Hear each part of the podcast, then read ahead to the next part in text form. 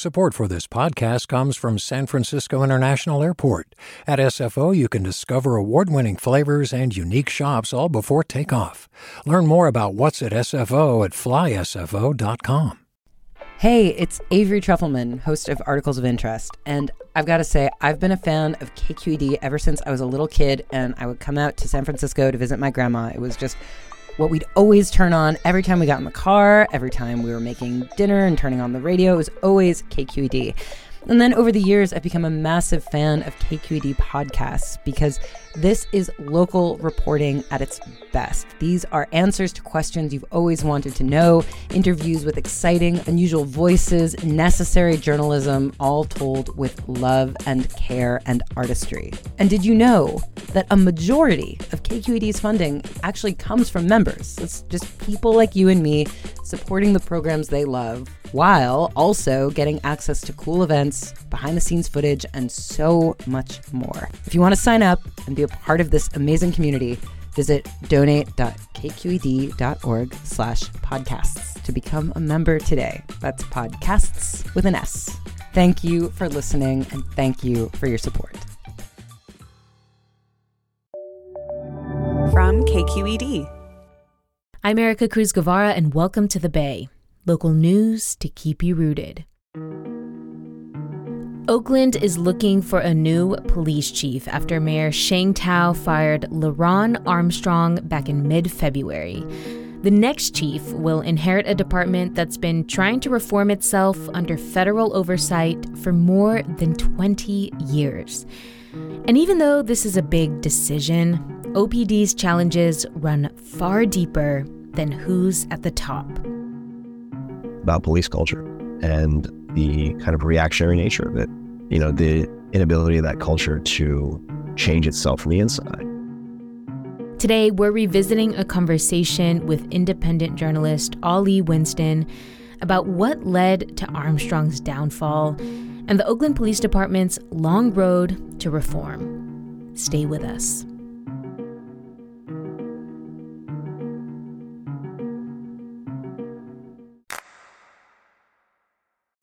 I'm Sasha Khokha, host of the California Report magazine. Every week, we bring you stories about what connects us in the giant, diverse Golden State. Because what happens in California changes the world. I love this place. We were once seen as like the place to be, California. The land of milk and honey. That's where you go to Sunshine State, but we just have challenges right now. KQED's California Report magazine. New episodes drop every Friday, wherever you get your podcasts. Hi there, I'm Rand Fattah from Throughline. If you're listening to this podcast, you know that KQED produces exceptional storytelling that keeps you informed, inspired, and entertained. Their podcasts cover issues from your neighborhood to the entire country and everything in between. Support this work today. You can help us continue to bring quality podcasts to your ears. Just head to donate.kqed.org slash podcast. That's donate.kqed.org slash podcast.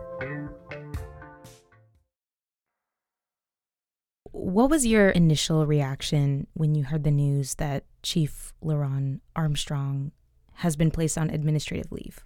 All that's old is new again.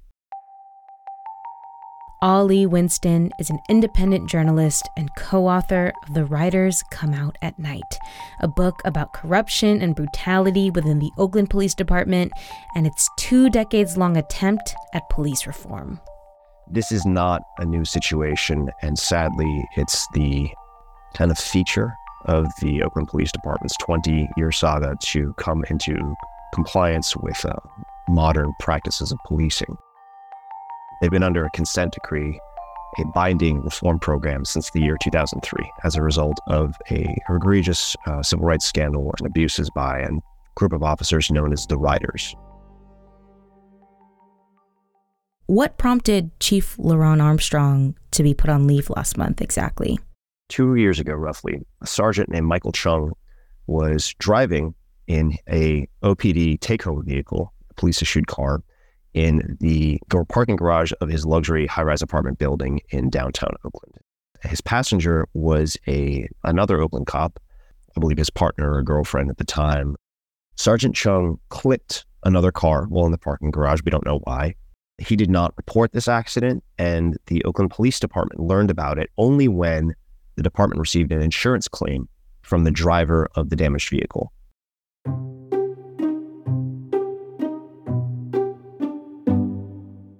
So the Internal Affairs Division opened up a case to look into the accident and the lack of reporting, which is a matter that could rise to the level of discipline. And during the course of this investigation, the officer assigned to the case found that Sergeant Chung had left the scene of a crime, had not reported the accident, and had engaged in a relationship with a subordinate officer and had not reported it. Sergeant Chung was found to have committed these incidents of misconduct by the investigator, who then presented his findings to the captain of internal affairs, Wilson Lau. And Captain Lau overruled the investigators' uh, findings and reduced discipline down from potential termination to instructions, which are basically talking to by a superior officer. And he removed the partner, the female officer, from being a subject of the investigation who did also didn't report the crime to being a witness. Sergeant Chung is a very popular individual in the police department. He's the current head of the Oakland Asian Police Officers Association. And the captain in this incident, Wilson Lau, was his immediate past predecessor as president of the Asian POA. So there's this hit and run that Sergeant Chung does not report. What happened after that? This case made its way up to Chief Armstrong's desk, and he signed off on the final discipline, the verbal instructions. In the file, there was the discrepancy between the initial recommendation and Captain Lau's justification of the downgrade of discipline. This went unnoticed for about a year until Sergeant Chung is riding in a freight elevator in OPD, I want to say in early 2022. He's in headquarters, and for whatever reason, fires around from his service issue pistol, which creates a strike mark in the elevator. He doesn't report this. He picks up his casing, the brass casing that ejects from the pistol, takes it with him, and on his way back home to San Francisco, while he's driving, he rolls down his window and tosses it off the Bay Bridge. Another cop notices the strike mark in the elevator, reports it, and there's a very serious investigation to find out what exactly happened in this elevator. Somebody fired around in police headquarters and didn't report it. A couple weeks go by, and Sergeant Chung eventually comes comes forward and says, "Hey, it was me. I did this."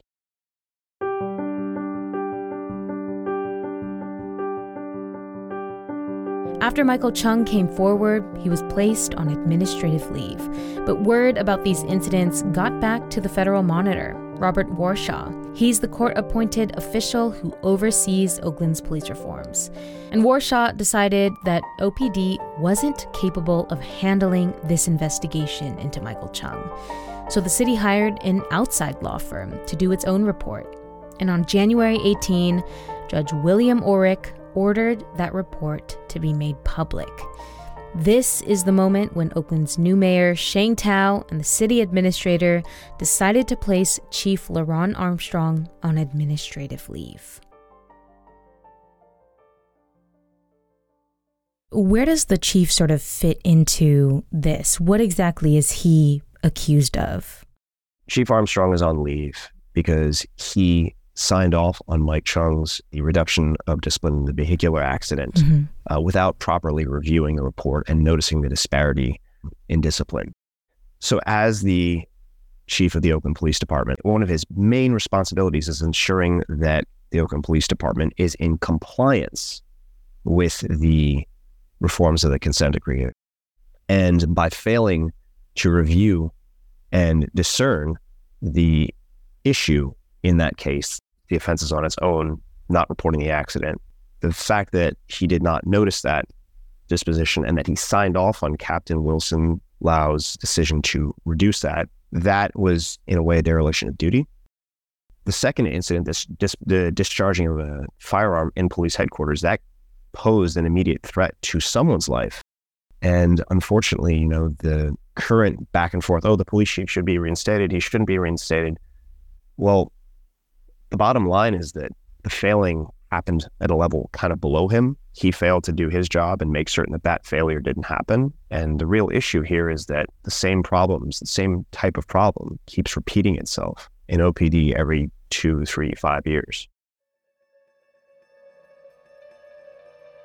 failing to ensure the integrity of the internal affairs process in the Oakland Police Department is the reason for the departure of LeRonne Armstrong's immediate predecessors, Anne Kirkpatrick and Sean Whent. If we go back, it's also the grounds for the dismissal of Howard Jordan, who is the last um, police chief with a significant term um, before Whent in, uh, I believe, 2013. There have some, been some periods where there have been two or three police chiefs in a week just because of the sheer amount of tumult in the Oakland Police Department as a result of several past scandals. You know, history will come back to bite you. I feel like Chief Armstrong is sort of the become the principal person as you've just been talking about who's really taken center stage in this scandal but it seems like the problem is in fact deeper than him so what are the issues within OPD that this latest scandal has revealed there are many issues that come up here. Consistency of discipline and the integrity of the internal affairs investigation is critical and at the center of all this. But there are bigger issues with the quality of people who OPD have brought in, um, their screening process for recruits, how they determine who should be promoted to a supervisory position or not. And then potentially whether or not there is outside influence in terms of Sergeant Chung being in this position. And if there was interference with like, hey, look, this guy's he's our boy. Don't mess with him. Give him a slap on the wrist. Sergeant Chung made made sergeant within six years of joining the police department. He joined in 2013. There's questions as to how someone rose that fast, but there are many, many issues here that deal with broader, not just cultural problems in the department, but what the federal judge overseeing OPD's um, consent decree called rot. Do you think that there's just too much attention being given to just Chief Armstrong as sort of the main character in this new story about OPD? Yes, I do. It's unfortunate. It's quite typical because the you know the shiny dime kind of leads the news. What actually happened, the true incident at question here, and the real problems are at a level below the chief. And in some ways, police chiefs are actually. This is going to sound funny, but they're not really that important um, in some respects because they come and go within five years at the longest. And a lot of them kind of are keepers of the flame. They don't really mm-hmm. change much around. Um, they're subject to political shifts as well. Mayors like to bring in their own chiefs, their own people. What really happens kind of at the captain and deputy chief and lieutenant level is really more important for the day to day functions of the department.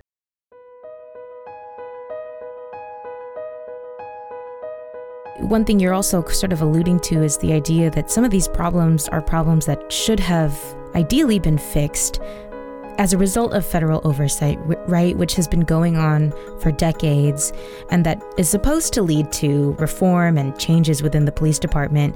So, has anything actually improved within the department? Yes, the Oakland Police Department is not the same police department it was in the 2000s. The police department no longer shoots 12 to 14 people a year. That was the case when I first started covering Oakland in 2008. Now, because of a huge modification in the chase policy, as a result, now we're down to maybe one to four, which is still too many. But that in and of itself um, is a massive change. Uh, the department also engaged in um, overhauled its policy of strip searching people in public. At one point, that was very common. They'd engage in cavity searches in public streets of people for narcotics. The department also engaged in a massive study of racial profiling efforts. Um, they studied the traffic stops and the walking stops that the Oakland Police Department engaged in. And in conjunction with uh, Jennifer Eberhardt, a professor at Stanford, were able to discern a pattern of vastly over policing African Americans. And they've tried to readdress, readdress that racial balance so there have been big changes in the Oakland Police Department's policies in their composition. The problem with the internal affairs process is that in the city's eagerness to get out from under the consent decree, in the city's desire to kind of clear the decks, they treat it as a box to be checked and something to be dealt with and filed away rather than lasting reforms that are meant to reshape the institution. I think that LeRonne Armstrong may have fallen into the same trap. I know that when he assumed his role at the head of the police department, he basically said, We're going to get this consent decree done. We're going to deal away with it. And we need to make certain that nothing goes wrong. Where do things stand right now for the police chief, and how has he responded to being put on leave? Well, LeRonne Armstrong hired a high profile PR consultant named Sam Singer, who's worked for some of the uh, more colorful characters in the Bay Area when they come under fire, including Chevron. And they've gone on the offensive. Now at 8, embattled Oakland Police Chief LeRonne Armstrong continues to push for his reinstatement. And mounted a number of press conferences. LeRonne is a man of integrity. He is a man of honesty, of commitment, and most of all, a man to put pressure on Mayor Sheng Thao to reinstate Ron Armstrong as police chief and blamed Robert Warshaw, the current federal monitor of OPD. I'm from West Oakland. I won't pick a fight, but I ain't running from none. I'm not running from none. There have also been a number of really nasty racial tensions that have evolved from this, especially if you look at some of the message boards and the comments that have been made on social media about his suspension. There are tensions growing now between some elements of the African American and the Asian community in Oakland. So that's where we stand right now. He's still on administrative leave. Uh, Darren Allison, uh, the assistant police chief, is now in temporary charge of the police department. And it remains to be seen what the federal court will do with regard to LeRonne Armstrong's position. So, if you could shake someone's shoulders and tell them what this story is really about, what would you say? About police culture and the kind of reactionary nature of it you know, the inability of that culture to change itself from the inside. And frankly, one thing that my colleague and I in our book, one of our bigger conclusions is that change and reform for police departments only comes with relentless outside pressure. Be that through protest movements, court monitors, independent oversight bodies, politicians who actually pay attention to what's happening in the city rather than going along with you know, what a lobbying group wants or what a particular institution wants. That's really where change comes from. This is a problem generations of Oaklanders have been dealing with for a long time. It's grave, and I want to reemphasize it. These seemingly episodic problems, they have a much longer tail and they echo out. In mid February, about a week after this episode originally published, LeRonne Armstrong was fired. Last month, he filed a legal claim alleging the mayor and city leaders retaliated against him for criticizing the federal monitor who oversees the police department. Meanwhile, federal oversight of the department continues until at least September, after a federal judge determined in April that allowing OPD to quote full independence was premature. That was Ali Winston, an independent journalist and co author of The Riders Come Out at Night Brutality, Corruption, and Cover Up in Oakland, written with the Oaklandside's Darwin BondGraham. This episode was originally cut and edited by senior editor Alan Montecillo. Producer Maria Esquinca scored this episode and added all the tape. We also got production help from Jalen Herdman. That's it for the Bay today. Thanks for listening. Talk to you next time.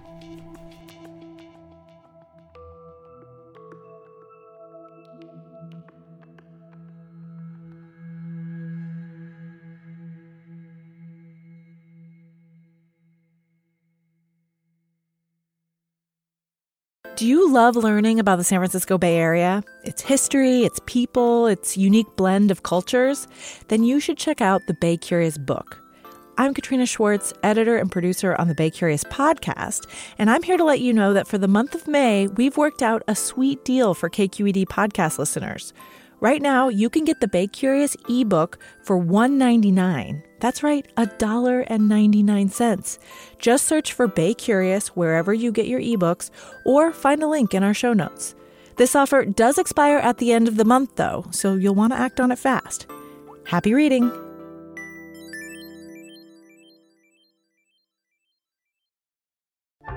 Hey, what's up? I'm Erica Cruz Guevara, the host of The Bay. Donations keep independent journalism alive and healthy, and you support outstanding journalism when you support KQED. So if you haven't yet, check out donate.kqed.org slash podcasts. That's donate.kqed.org slash podcasts with an S.